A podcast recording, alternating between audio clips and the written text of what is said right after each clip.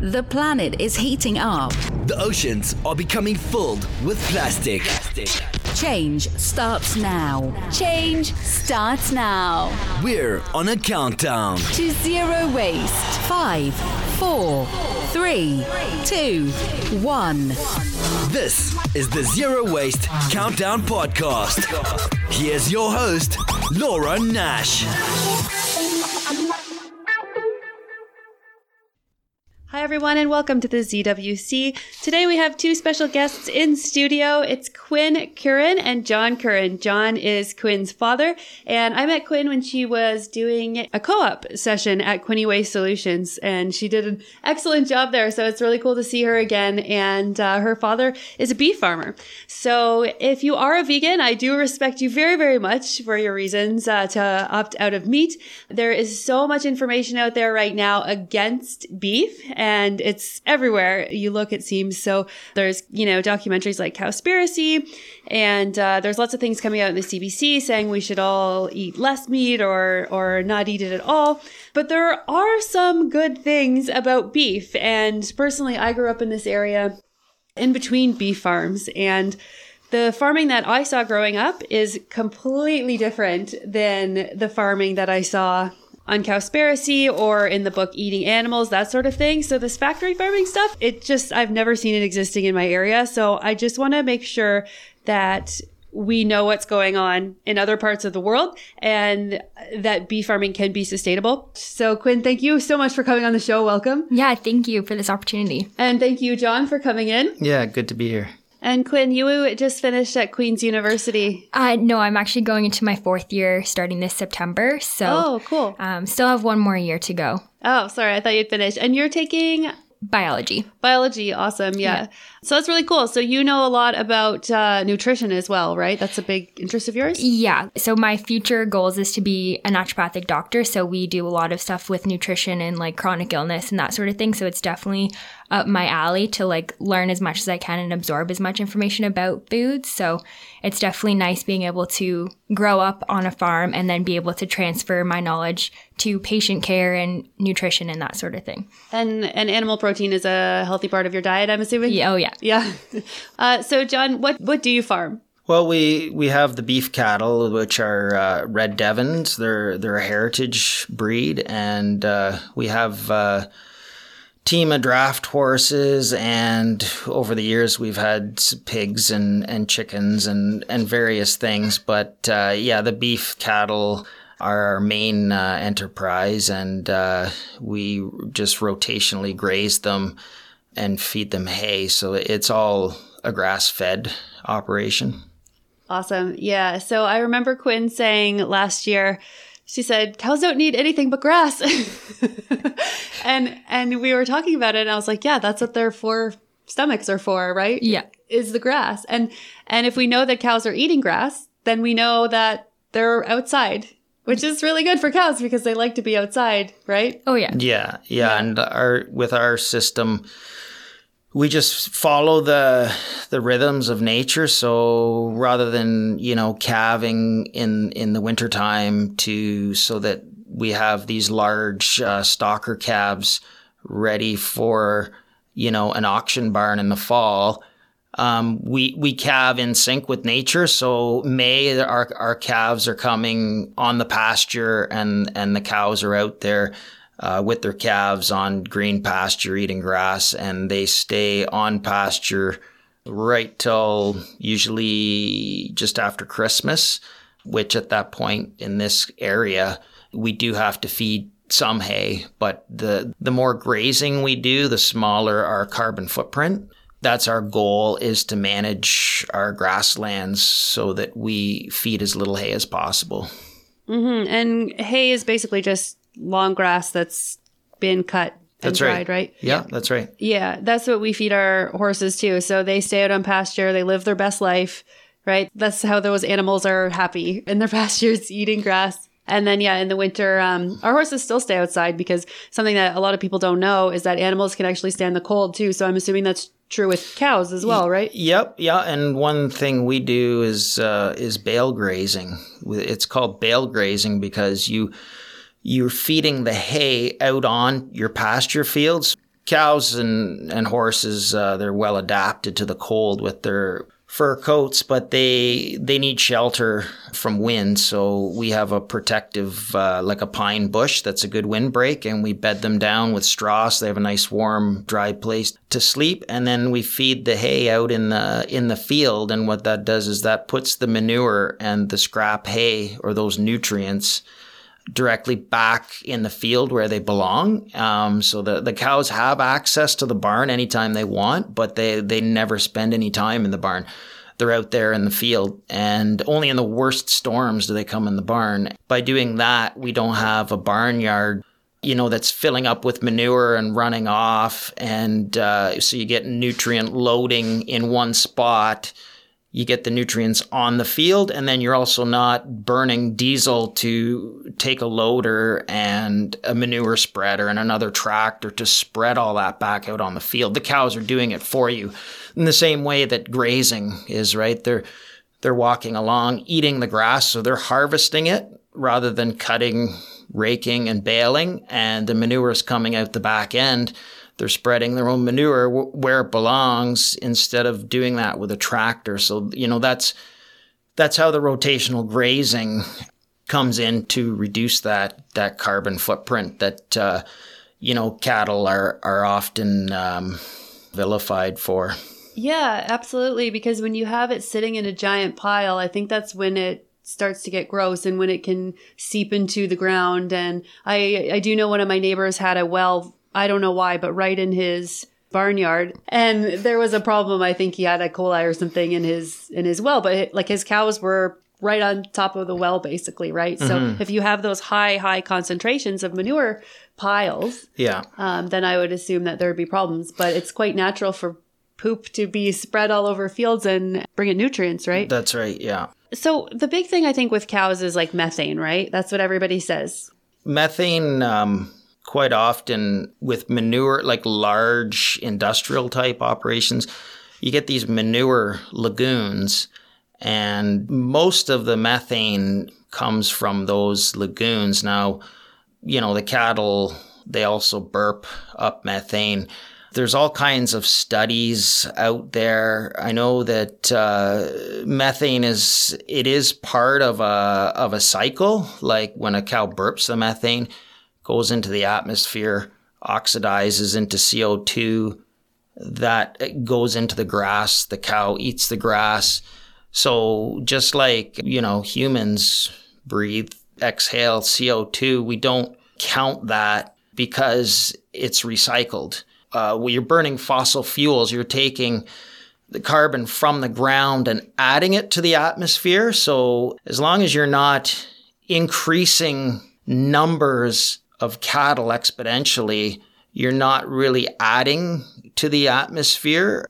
The cattle numbers nowadays are there you know we actually have fewer ruminants than we did back when bison and that were roaming the plains and building soil and, and grasslands but the methane issue i mean it is uh, it is an issue for sure like as far as cattle, like there's no there's no doubt that they do produce methane, but at the same time, like a wetland produces methane, but yet we don't consider wetlands bad because they have a positive effect on the environment. And I can get into with more detail how cattle have a positive impact on the environment.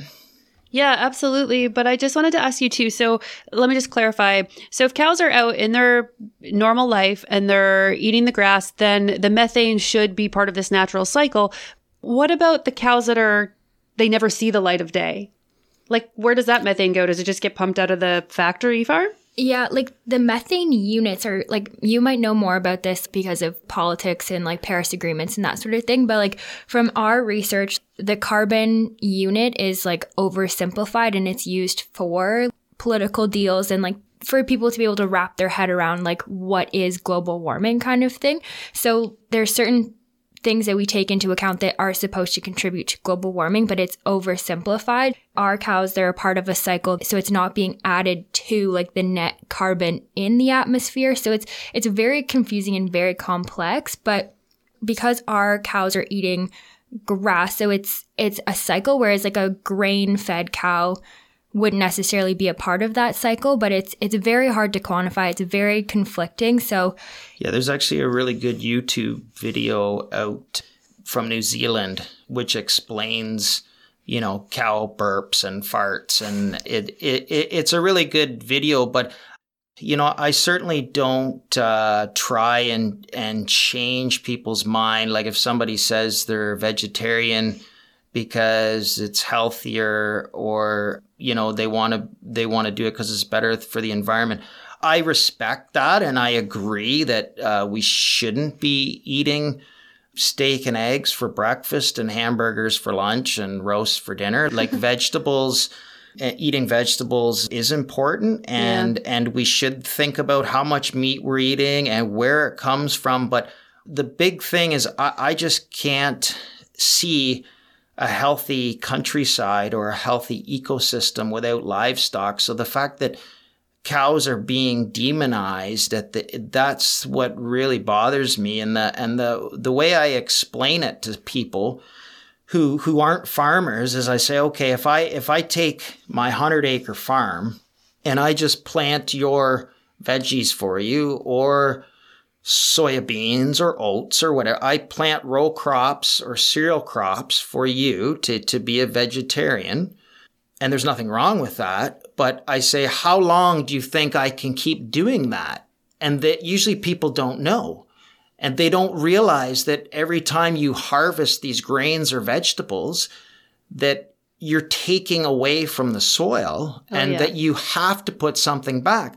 Yeah. So then I explain to them, you know, uh, on our farm, we've grown soybeans, we've grown wheat, but the I- ideal farming is, you know, corn one year, soybeans one year, wheat one year, um, and then and then you turn it into to hay or pasture for five or six years. And, and, and what that does is that builds soil fertility because you, you, you have this perennial polyculture on there. It's not a monoculture. There's, there's all different grasses and legumes and that builds soil fertility. And you and I, we can't eat those because we don't have a rumen, but a, mm-hmm. a cow can eat those.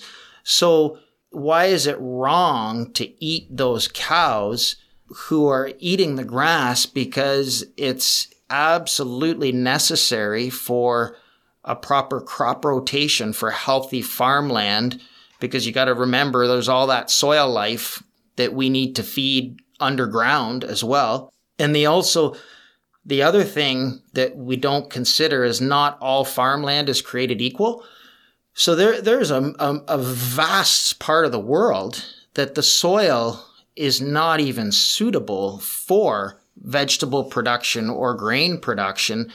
Yeah. And cows or any ruminant animal can can eat that grass on, on those fragile landscapes that are maybe, you know, sandy soil, prone to erosion, these sorts of things. Yeah. People don't understand that that the cow is a tool for building that soil and for the crop rotations and they put the fertility back and then they also they do it organically through manure because another often a question you say to people well okay if we if we have to put something some kind of fertilizer down for to grow the vegetables would you rather have organic fertilizer or chemical fertilizer? And and if you know they say organic fertilizer the manure is is what you have for organic fertilizer and where do you get that without livestock you know well i think it's fossil fuels isn't it? Mm-hmm. To make these synthetic fertilizers, yeah, yeah, and exactly. I, I don't imagine it's very good for the soil. No, it's no. super super bad, and no. it's it's a non renewable resource as well.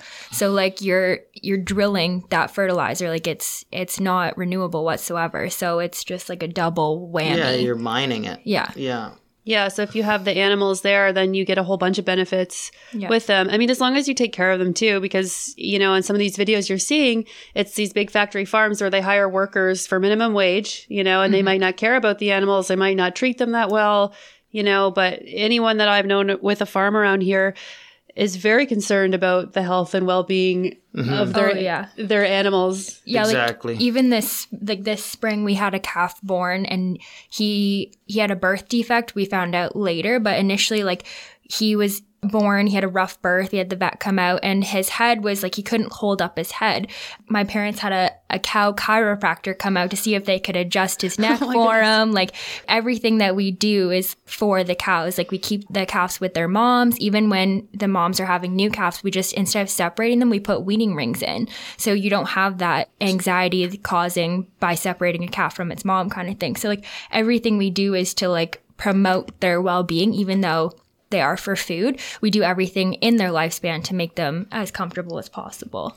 Mm-hmm. Oh, that's so nice to hear. I think that's a big concern about the dairy industry too that I hear a lot about is that you, you know, you separate the cows Yeah. early. So yeah, and I know that the dairy industry in Canada, I mean it it's it, it's actually such a good role model for animal welfare. Like dairy farmers, they they treat their cows so well. I mean, they're they're so comfortable all the time. I mean, a, a dairy farmer wants to keep his cows comfortable because they produce more milk and they and dairy farmers they they actually you know plant mixed crops and hay so there's good land stewardship there they have crops and they have livestock which is good for the land. And they also you know have the quota system where they they market their their product and get a, a, a guaranteed price for the farmers which really supports the family farm. So i mean in in these parts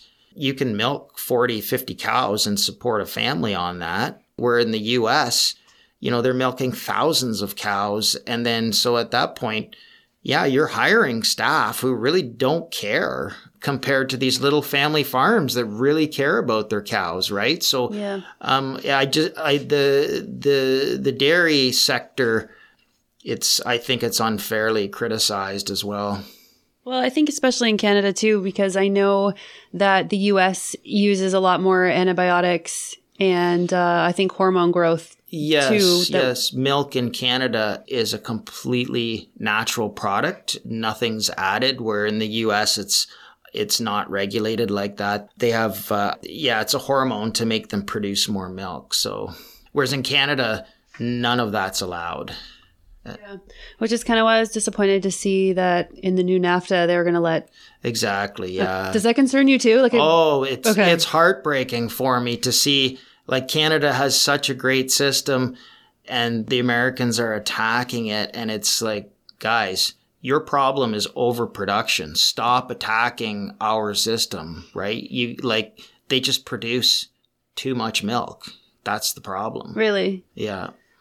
They can't get enough money. For, farmers can't stay in business down there, and they're blaming Canadians, saying, "Well, you won't let American milk across the border." Well, the state of California produces more milk than the entire country of Canada. So, like, our like to let their milk come up here, what that's a drop in the bucket. It's not going to help their situation, right? So, and we kind of want to help our own farmers. Yeah. Hopefully, I mean that's kind of protectionist. So I guess like I don't know. Maybe I'll cut that out. but yeah, um, you could go on the that that whole debate. That's like a whole. That's Other a whole other show as far as that goes. But uh, Well, there's so much about farming, and it's so nice to be able to talk to you guys and I think bring to the world that in our area in Canada, it's not this evil world that you see on TV. And I just want people to know that. And, and like, like you said, like you're not trying to tell anyone to eat meat. Uh, me neither. I think it's probably better if more people start thinking about other solutions and stuff. I'm, I'm just maybe saying like, maybe don't attack everyone Yeah. because it's not all farms that are doing a bad thing. And then to go back, I actually looked this up on Google. Uh, 60% of the world's agricultural land is grazing land. Uh, That I think would mean that you can't really grow crops that's there. right. Yeah. that's right. So what are we going to do with all that land? And how are we going to feed, you know, 7 billion people that's going to turn into 8 billion soon and to raise healthy children and all these things, right? And I've said before, like my my son is First Nations, and uh, he he has had a diet for at least the last ten thousand years, probably hundred thousand years, really, if you keep going back of of of meat products. Yeah. We think, right? Um, so I feel like it it could be very detrimental to his health uh, if I just cut that out as an experiment. So for me, I don't want to do that. Um, so I feel comfortable knowing that the meat that I buy at the butcher, I buy at zero waste in my own glass containers, and the butchers are very happy to do that for me. And uh, I know that the meat comes from here, so it's it's good and healthy. And another challenge that we have up here too is, as a northern nation, cows can live up here, but like coconuts can't.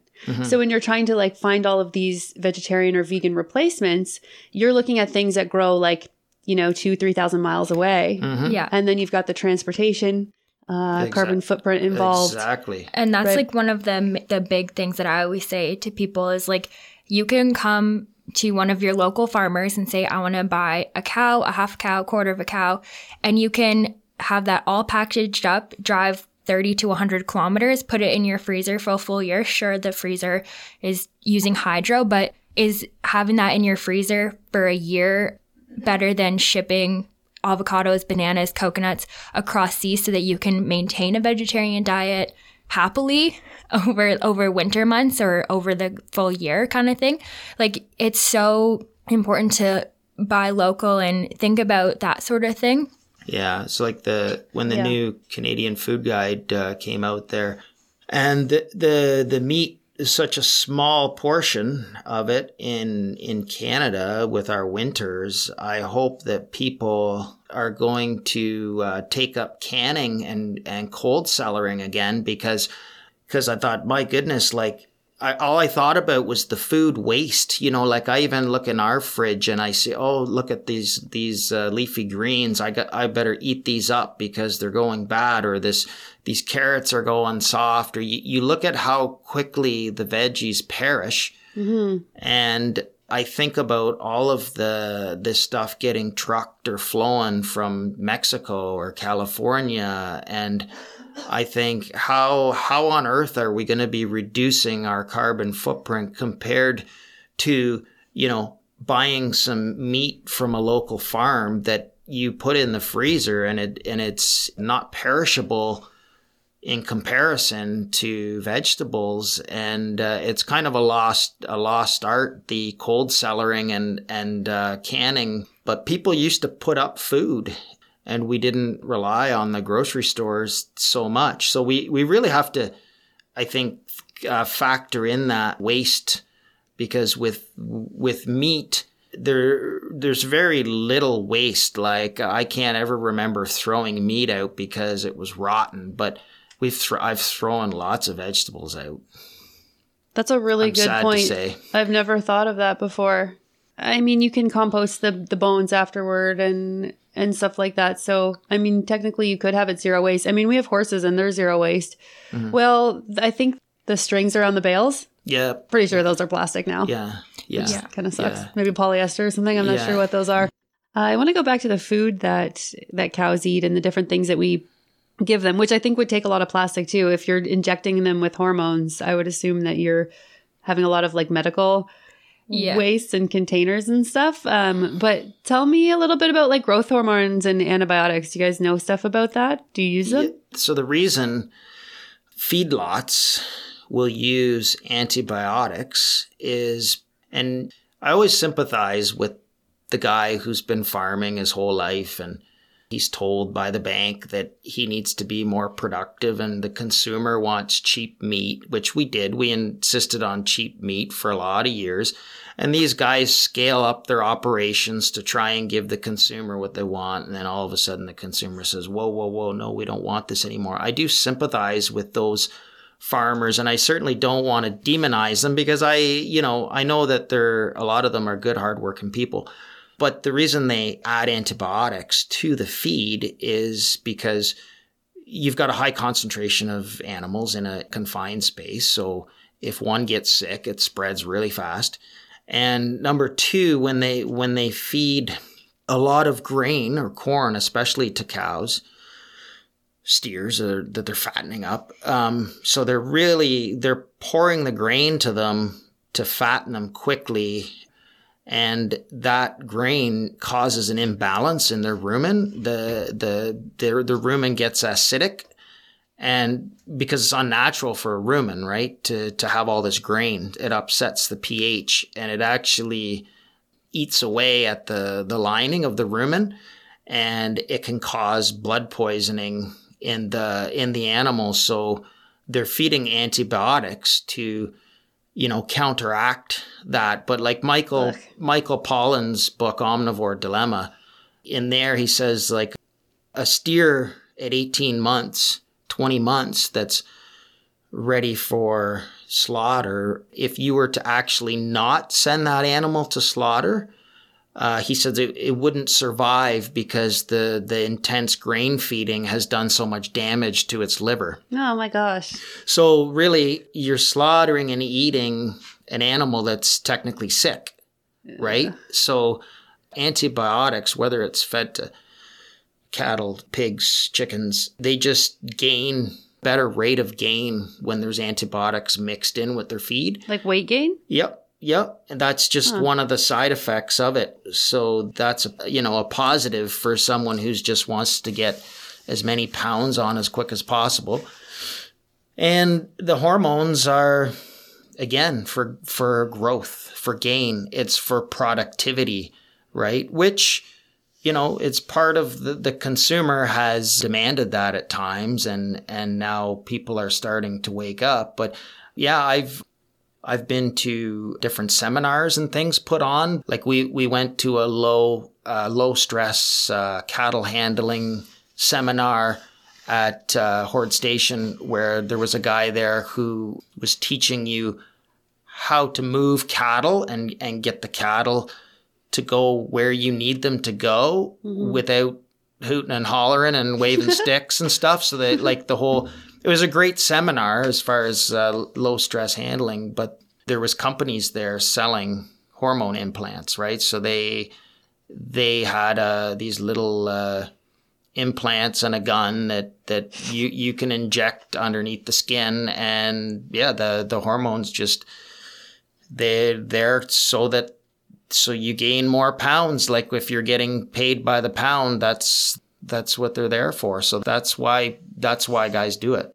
So I read in the book Eating Animals that they had this like chicken that just was a mut- mutant almost like it, it had gained too much weight on its top and so it could like barely walk but then they took that chicken and like bred it more because they wanted all that weight exactly what you're saying mm-hmm. but then i think it was peter maybe went in and was seeing all these chickens with like a broken leg because they couldn't even hardly stand up under mm-hmm. their own weight i think the same thing is with turkeys too like they can't even breed naturally now because they're just too big or something. So big. Yeah, they just want them as big as possible. Like that must be horrible.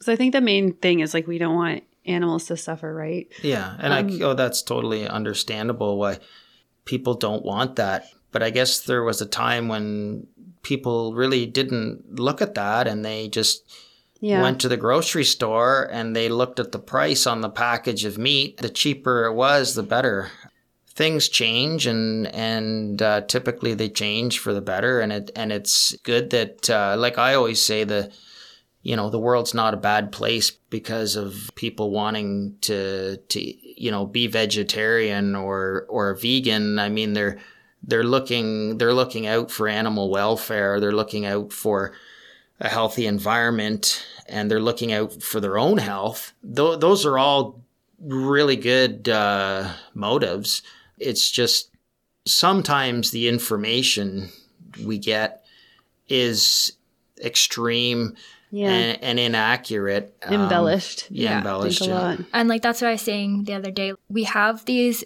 micro movements I find when it comes to the environment, like the straw thing, which is like is awesome. Like I barely go in anywhere now and I either have a biodegradable straw or a paper straw or no straw. So like these small changes happen, but I find people get so absorbed in the headlines that they forget to like do their own research and figure out a more well-rounded picture of the issue and i think meat is bad meat is killing like those sorts of things like cut beef out of your life those are such finite headlines that they're not even going to the big picture whatsoever. It just mm-hmm. it's so small minded that you have to remind yourself like okay this is this is a headline that i see. How am i going to be an observational reader about this? And i feel like coming from a science background like you learn to do your research about things and it can totally get lost. So i don't know like it's it's very i find it very difficult when people are saying meat is bad because it's definitely not. Nutritional studies themselves are done are very hard to do because you can't lock people in rooms for 20 years and feed them a set amount and then see what happens. Yeah. Like it's just totally impossible. So even the more recent one is like it was I think the headline was literally like meat kills. And so these epidemiological studies in order to have a valid result it has to be 100% or 200% increase in order for it to be valid. So this study 10% increase in risk is what it said, but then it's saying meat kills that's that's not even true. Like if you do the studies around smoking, 2000 to 3000% increase in risk if you smoke. That's a that's wow. a that's a correlation. A 10% is not. And even to like other scientists have looked at that study and the reporting that the people in the study have given is like starvation portion. It's not even valid reporting on the person's eating. So it's just like there are so many studies that are easily debunked when it comes to meat. And then you really have to like be aware of that and know what to look for in order to like sift through it. Cause nutrition is very confusing. Mm-hmm. Definitely. But I think at heart, like as human beings, we are omnivores. Lots of veggies, some meat. Reducing your meat consumption is not a bad thing. Eating beef or pork or sheep that's locally grown, grass fed. There's good sources of protein and there's bad sources of protein. You need to take everything back into context and just eating a well balanced diet and trying to get your amino acids and your vitamins like is the just the best thing that you can do.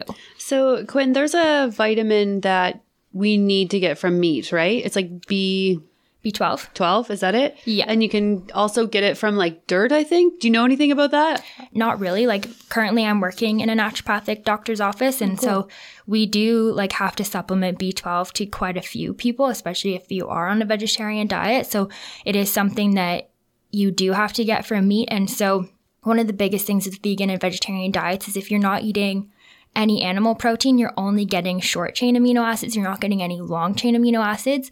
So you can get them from only plants. It's very specific combinations of things. And I'm not well versed in that whatsoever just because I've never needed to know how to do that. But yeah, so there's certain things that plants are lacking that you need to get from animals and you can get them, but it's super specific. Studies have said that like you need 30 grams of protein per meal in order to protein synthesize properly. Mm-hmm. So that's super important for building muscle and just regular daily function. So you could eat a small chicken breast or half chicken breast to get 30 grams of protein from beans, you have to eat like three cups of beans.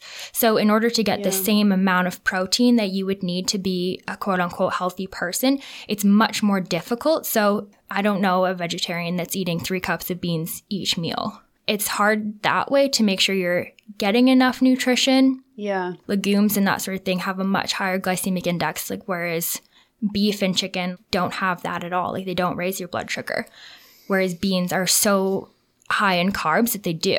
So there's like pros and cons to each. Yeah, and I'm sure there'd be a lot of vegetarians out there that would say, you know, would would have lots to tell us about how how they balance their diet for sure. And I would never argue to like the science tells us that there's benefits to eating more plants and the argument with meat is I understand the argument that if, you know, you take 100 acres and you plant beans, the amount of people that you can feed with that pile of beans might be more than than if you grow grass and graze cattle on it, but that's still doesn't answer the question of long term sustainability and proper crop rotation because there will be a downward spiral at some point. You can only grow those crops on that land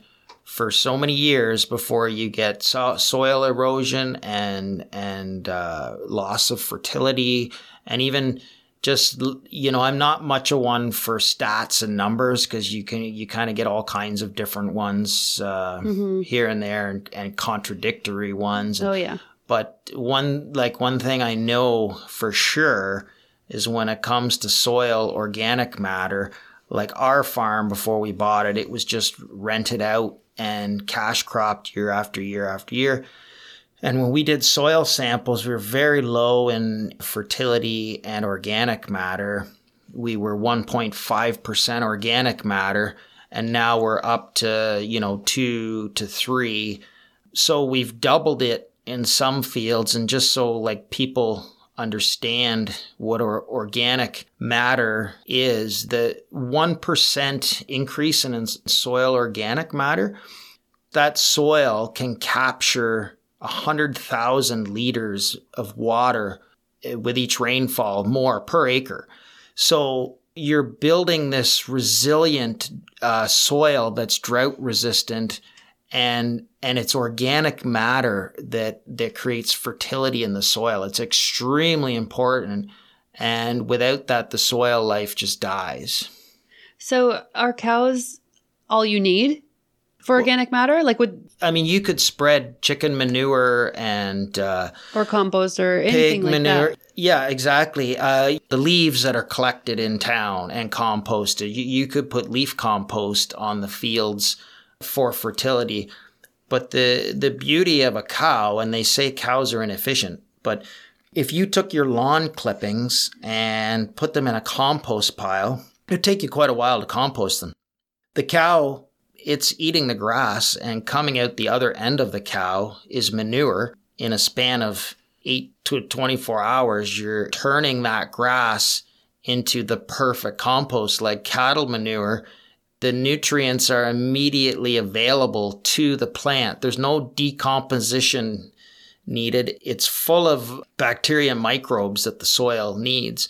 So that's a that's a pretty amazing thing how quickly the cow creates that compost, perennial forages are part of what's building the, the soil. Well, the thing with perennial forages, grasslands, so whatever grass you see above the ground, it has the same root system below the ground. So if you're walking through a field, like quite often we move our cows, the grass is, you know, half, three quarters of the way up the side of the cow. Well, that's root system. It goes that deep into the ground.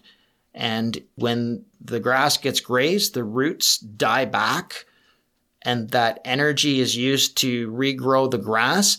And so all that dead root system becomes soil organ- organic Almost. matter. Yeah. Oh, and, oh, cool. and it's also sequestering carbon at yeah. the same time.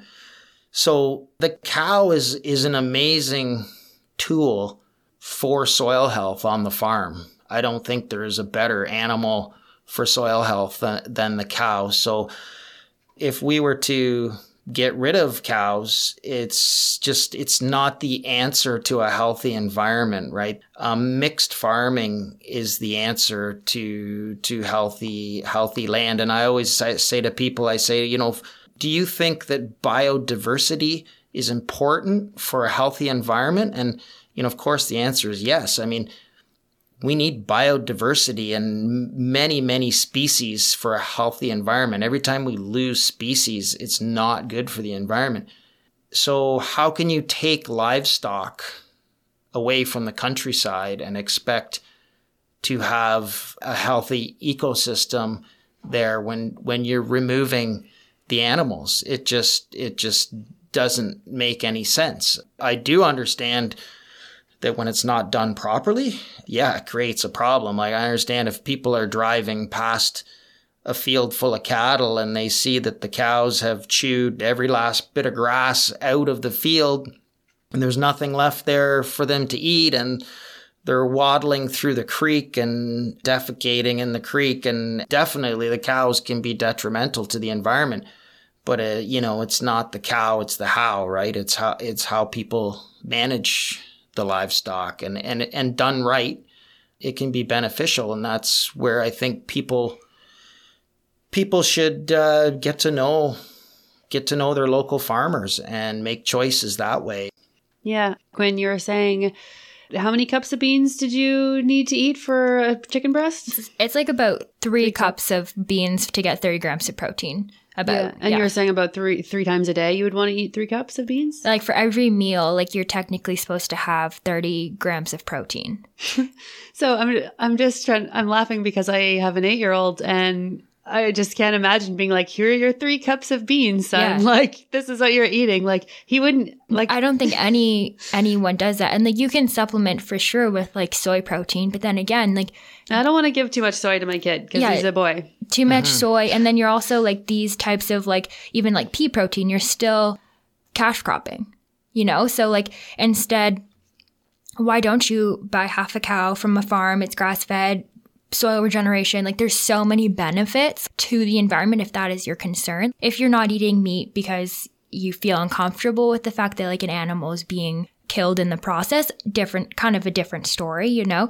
But Yeah, um which I respect because it's it's sad. And you know what? I don't want to kill a cow. So no. like, thank you for doing it because uh, I would say that millions of us wouldn't be able to. Yeah, no. Well, yeah, it's I mean, a cool thing. No, and it uh, so Quinn, she she became a vegetarian for a little while. I don't know how old were you? Uh, probably like 15. It was like a two year thing. That's like the rebellious teenage age. Yeah, and oh, yeah. then so then uh, I, of course, Dad was like, "Oh, come on, you got to be you got to be kidding kidding me," and uh, but then I said, "Okay, well, you know what? I respect."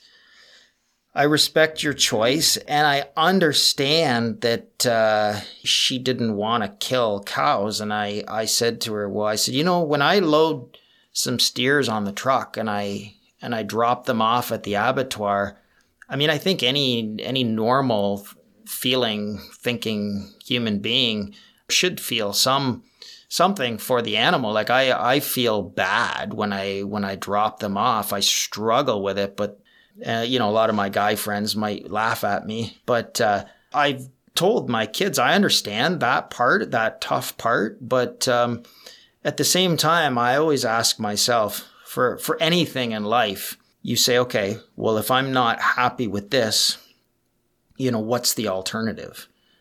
And in the way I see it on this planet, there isn't really an alternative. I mean, yes, we can all eat plants, but if there was no meat eaters, for instance, you have wolves that are meat eaters, and without wolves in Algonquin Park, deer and moose would eat themselves out of health and uh, house and home. Then what happens to them? Well, they slowly starve to death in the wintertime, which is pretty ugly. It's it's not a good way to go. And so all those beautiful herbivores, the only reason they exist is because of predators, right? I mean, say wolves eat caribou. If they didn't, the tundra could not survive. The so there's a balance to nature.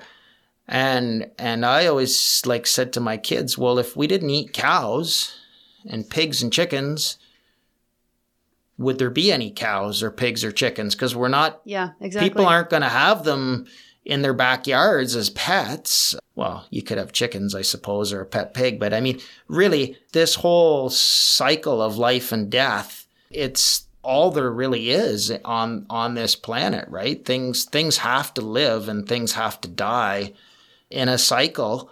And so, you know, that's how I come to terms with with eating meat because the I don't see the alternative as better. If I like I said, if I just said, okay, I'm vegetarian, I'm getting rid of the cattle and we're just gonna grow vegetables and a roadside stand, well, that only works for so long, you know? And so really And what if we what if we figure out that actually we really do meet, need meat? Like what if we all go vegetarian and then we figure out that like something is really wrong with our diets and we have to go back, but then there's like no more cows because we just bred them out of existence.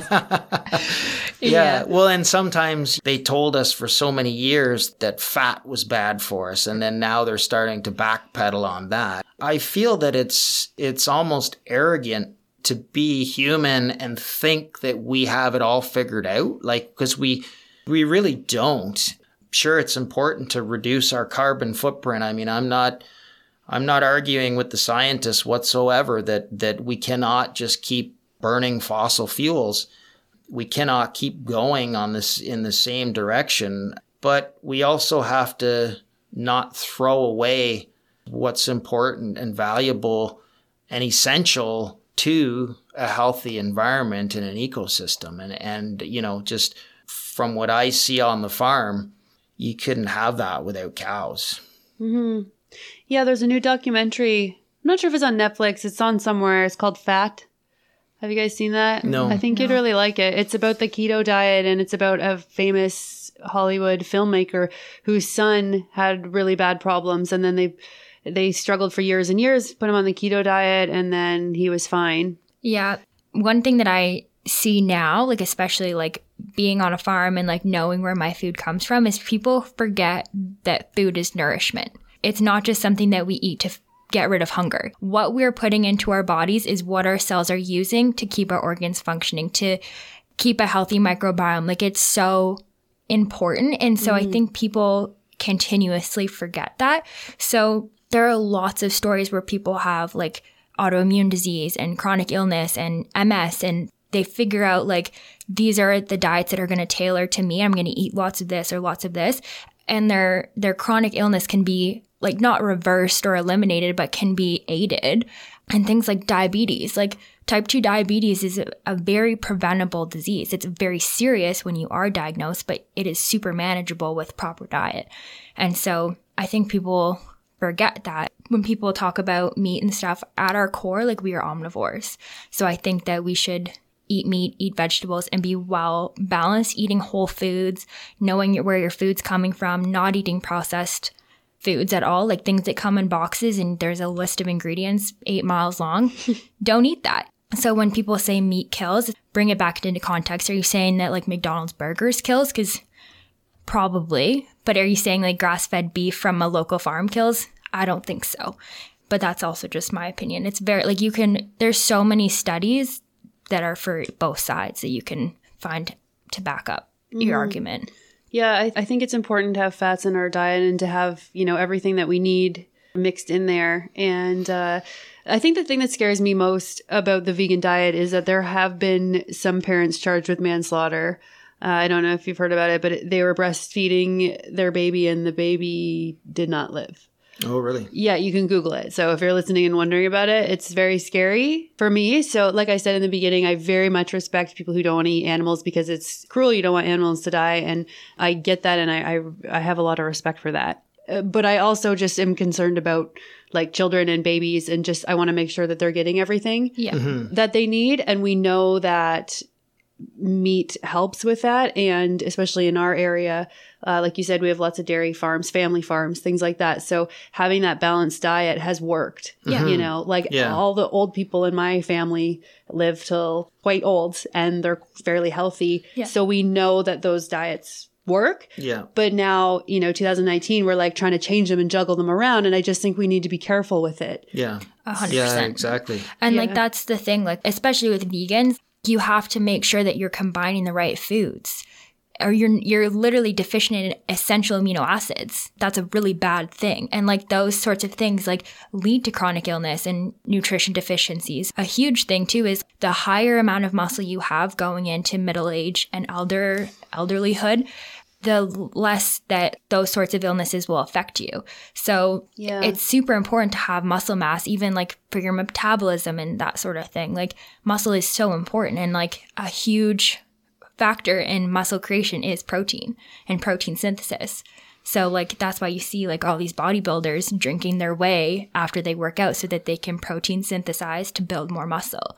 So if you're not getting that nutrition, how are you supposed to be healthy, you know? But then have you heard the argument about, well, look at this like giant gorilla, like he's a vegetarian. How did he get so big and muscly? The gorilla, though, um, has also evolved eating that, whereas humans, we've been omnivores for a long time. And so, you know, I would like to kind of fast forward 40, 50 years and just see how all the, the vegan diets are working out because, you know, I know a lot of guys in their 90s who ate meat their whole life and Probably lots of butter and they were and- physic but you know just physically active and hard workers right? And but again right it's like someone who who chooses that lifestyle you know i totally totally respect it. I just like them to think a little bit about whether they're going to demonize. So you make that choice to for a lifestyle just you know be careful about how much you you start slinging mud at you know the farmers and the people who choose to continue to eat meat right? It it works both both ways. I find that a lot of times the the vegans are far more critical of me than i am of them And who's probably going to stand to lose the most? If there's a huge backlash against meat, do you think it's going to be the billion dollar industry down in Texas that's going to fold? Or do you think it's going to be the little tiny farmer that can't keep up anymore? exactly it's the And little it's- family farms yeah that might be more at risk. And it's, it's those farms that are doing it right. yeah yeah So that's a, another risk too. But yeah, I mean, and what you're saying about evolving, like maybe, maybe we could evolve to be vegans, but I would think that evolving would take a few thousand years. Oh, Maybe I'm wrong. I don't It know. takes a very long time. To- uh, right? Yeah, A, a very long time. I'm just thinking of like Galapagos and like the little like you know those the birds and- finches, yeah, the finches. beaks. oh yeah, like learn lots about evolution, but no, it's like a very, very slow process. Evolution. yeah, But For the I most don't know, part. Maybe, maybe uh, way if you look way into the future, with uh, it, it's a thorny issue, you know, to this whole talking about how we're going to feed the population, and you know, maybe maybe one day we will be eating crickets or things made in a petri dish. I, I don't know. I certainly don't like to think about uh, ab- about that, but I think um, for the here and now, I, I, I think there's still a, a ton of opportunity to support the family farm and improve the the environment at the same time. yeah, There's a huge opportunity there. Yeah, Yeah. I, I think a big thing too is like take an ecosystem approach to everything. Our farm, we take an ecosystem approach where it's not just a monoculture. It's not just cow equals meat. Like it's no cow equals eating grass, which preserves land, which sequesters carbon, which the one one of the huge arguments about beef is that it's inefficient. We learn in school that food chain perspectives are way too simple. Way too simple. So yes, there is a loss of energy as you're transferring up a food chain. It does in theory take more energy to grow a cow than it does to grow a soybean. yeah, But what else is happening, you know? And I think people forget that. Yeah, and I think also if like people are concerned about, you know, what's dying, I think what a lot of uh, people don't understand is so. uh, For instance, on our farm, our cows are grazing, and we're not fighting the wildlife. So you can walk through our pastures and hay fields and you'll find deer and deer fawns. You'll find turkeys and turkey nests. You'll find all kinds of ground nesting birds. You'll find snakes and frogs and all of the hawks and all of the wildlife. And I have moved the cows from one section of grass to another section of grass. And in the old section where they have grazed, there's little fledgling birds flying out and moving with the cows into the longer grass. So you take a someone who grows vegetables, like I, I know this vegetable farmer, and he's just constantly fighting everything, right? He's got propane cannons that are they just they're on a timer and they blast mm. off and to scare the birds away. And he's always fighting all of the insects and, and he's fighting all of the pests and tilling in between the rows of veggies to keep the weeds away. And so in those row crops of vegetables it's a wildlife desert right and a grassland is anything but a wildlife desert, right? I mean, even on our farm too, we have a little spring fed creek. And right now there's a beaver in there. He's damming it up. so we got a couple nice ponds and the, the cows are all fenced out of that wetland. We have gullies where we have all kinds of mixed vegetation. And like a few years ago, we planted uh, 2,800 trees in these gullies, and we have uh, hardwood bush, and and it's not just grasslands, right? We have woodlots as well, and and I think people don't understand that. They they think by eating something that's made out of soy that somehow there's no impact, and there's still an impact if we're growing food for ourselves, there's always going to be some kind of impact. And I, I think it's too easy to say, okay, I've solved the problem now. Vegetarian, I'll have, you know, everything's okay now. It's all good, right? It's just, it's just not the case. Um, especially if you've never actually, you know, spent time on a farm to see what's going on. Mm-hmm. Yeah, uh, there's a picture on the story of stuff of Indonesia, and there are three different kind of grass huts, and they have smokestacks coming out of each with black smoke, like thick, absolutely black smoke. And it's a tofu factory, and the black smoke is coming from plastic bottles that are being burned as fuel. Wow. You can go on the story of stuff and check it out. Uh, and if you haven't been on there, the videos are great. But yeah, so so who knows what what's happening upstream? Yeah. Um, so if you know the farmer and you know what's happening upstream, then you know it's better. I have chickens now myself. I used to go to a Mennonite family and get my eggs, and I know the family. I know where they come from, and I feel very very good about that. Right um, now, if you are living in a city with millions and millions of people, how do you get to know your farmer? So, do you guys have like a vision, like sustainable farming going forward to feed billions of people? It's hard to say because it's it's not. I don't think it's ever going to be a perfect world in terms of farming, like because there is such a huge demand. But I think with the growing desire from consumers to become more sustainable, like our agriculture system currently is a product of societal demands. So by changing that perspective, I think there there will be a shift to more sustainability. Will all beef be grass fed? Probably not. But I think like one thing that you can do, like if you want a super high quality protein that would be considered more sustainable in the sense that you're using the whole animal, like organ meats are super duper healthy. Like they're way better than any sort of muscle meat that you can eat. Using things like that, like more like nose to tail eating, I think is like a super good thing to do rather than just focusing on muscle meats, you know?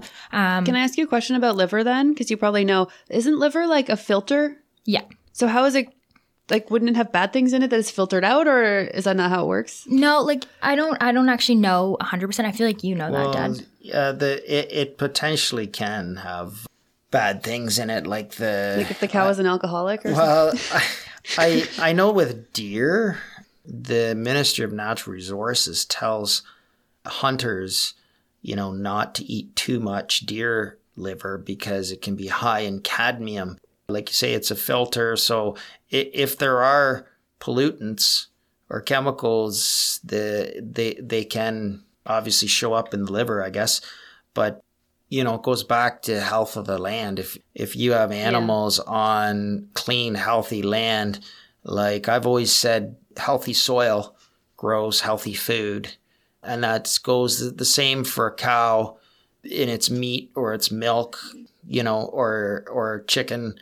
Our free range chickens uh, that my daughter used to grow. I mean, those they used to forage for insects and the those yolks were bright orange and you know the marketplace had a show where they they took all the different kinds of chickens and tested their eggs for nutrients and the free range organic ones were highest in nutrients. So i think i think if if, if you're you're buying meat or eggs or milk from animals that are on healthy soil um, i think that's probably your best defense in in knowing that your your meat is is going to be good and your liver for that matter i guess organ meats are just way more nutrient dense. Like, so how much nutrition you're getting per calorie is way, way, way higher um, than any muscle meat. So, and we just, we kind of throw that sort of stuff away now. Like, not a lot of people eat it. So I think that's probably something that you can do, like just eating more of the animal. So you have to use less of the the mainstream products that you would use. Mm-hmm. Yeah, we always love to make soup all winter long. So we'll boil either a beef bone and make beef and barley soup, or we'll we'll use the ch- rest of the chicken mm-hmm. after we make a big roast. But when I get them from the Mennonite family, they don't come with the the organs. But do you guys eat some of the beef organs at all? Oh yeah, We yeah, get yeah. the heart and stuff and the liver Really? and yeah. Wow. Well, I did kind of grow up in the same area and I I wanted to bring you guys on because I mean, we had cows coming up to our backyard, our neighbors' cows, and I used to move them on horseback um, with my neighbor, and that was so much fun. And there are so many cool relationships you get to see on a cattle drive. So you get to see the cows interacting with each other, and they're walking, they're doing a normal moving thing. So I don't think that they were too stressed out. And then there's a relationship between the horse and the cow. So as a 12 year old, you know, I wasn't like, cutting them in and out or doing anything fancy. I would just go ahead and like stand in a driveway. Yeah. But then I just I remember this one cow one time was like, I'm gonna come in your driveway. And my horse was like, No, you're not, and like nipped at the cow, and the cow was like, Okay. Oh yeah. Wow. So they have this like little relationship going on and I wouldn't trade the way that I grew up for the world, yeah. you know? It was so cool to see. And so when I read all these things, I do think that the good farmers are being demonized and lumped in with the category of these really bad factory farms that I don't think are very nice. Mm-hmm. Yeah, 100%. Yeah. So I don't know if family farms can feed everybody. So maybe if we all eat less meat and then just try and pay a little more for the better meat, like that kind of thing. Like I would gladly pay more if I know that the animal wasn't tortured. I actually don't even buy grocery store meat anymore. After reading that book, Eating Animals, yeah, I, uh, what happens in those places is not good. Um, Right. Yeah. Yeah. And the the feeding feeding the population question that's a tough one. You know, I don't know what the future holds, but I, I do believe that we will become more innovative and creative with uh, new new farming techniques and better farming techniques. But I, I and I, I think livestock will always have a place in that. The way I see it, we could make huge leaps and bounds just by not wasting so much because Yeah. you hear different stats, but the up to 50 to 60% of uh, food is is wasted, right? So there's always this, you know, I know like the conventional farmers like to say, wow, you know, we could never feed the world with organic farms. We need more and more production, but yet farmers often are getting next to nothing price wise for grains. The prices are so low because we're overproducing it all and uh, we're wasting a tremendous amount of food. So if, if we find better ways to get food from the farm to the consumer and people find better ways to preserve that food, we could go a long way to feeding the population just just with that alone. Yeah, absolutely. So thank you, Quinn and John, for coming on the show. Yeah, no problem. Thank you for It's- having us. It's just so wonderful to hear that you take care of the cows and Quinn, you take care of the animals. You want to have the cows be at their best life and the most natural, the most natural way they can. Yeah. Um, so I think that's great. And I think that that is a sustainable way that we can still move forward with beef. Absolutely. 100%. So thank you. Yeah, thank, Thank you. you. It was a pleasure. If you like our show and want to help save the world from all this trash we're consuming, please consider donating to the Zero Waste Countdown. You can become a patron on Podbean, you can find me on Patreon, or you can donate right on the website, zerowastecountdown.com. And if you're interested in seeing a photo of our guests, you can check us out on Instagram. That's zero underscore waste underscore countdown. And if you want to email me, it's laura at zerowastecountdown.com. Thank you for listening, everybody. Thanks to all our listeners in America, Canada, Australia, Germany, the UK, and wherever else you may be tuning in from. Together, we're going to change the world. Change starts now. This is the Zero Waste Countdown Podcast.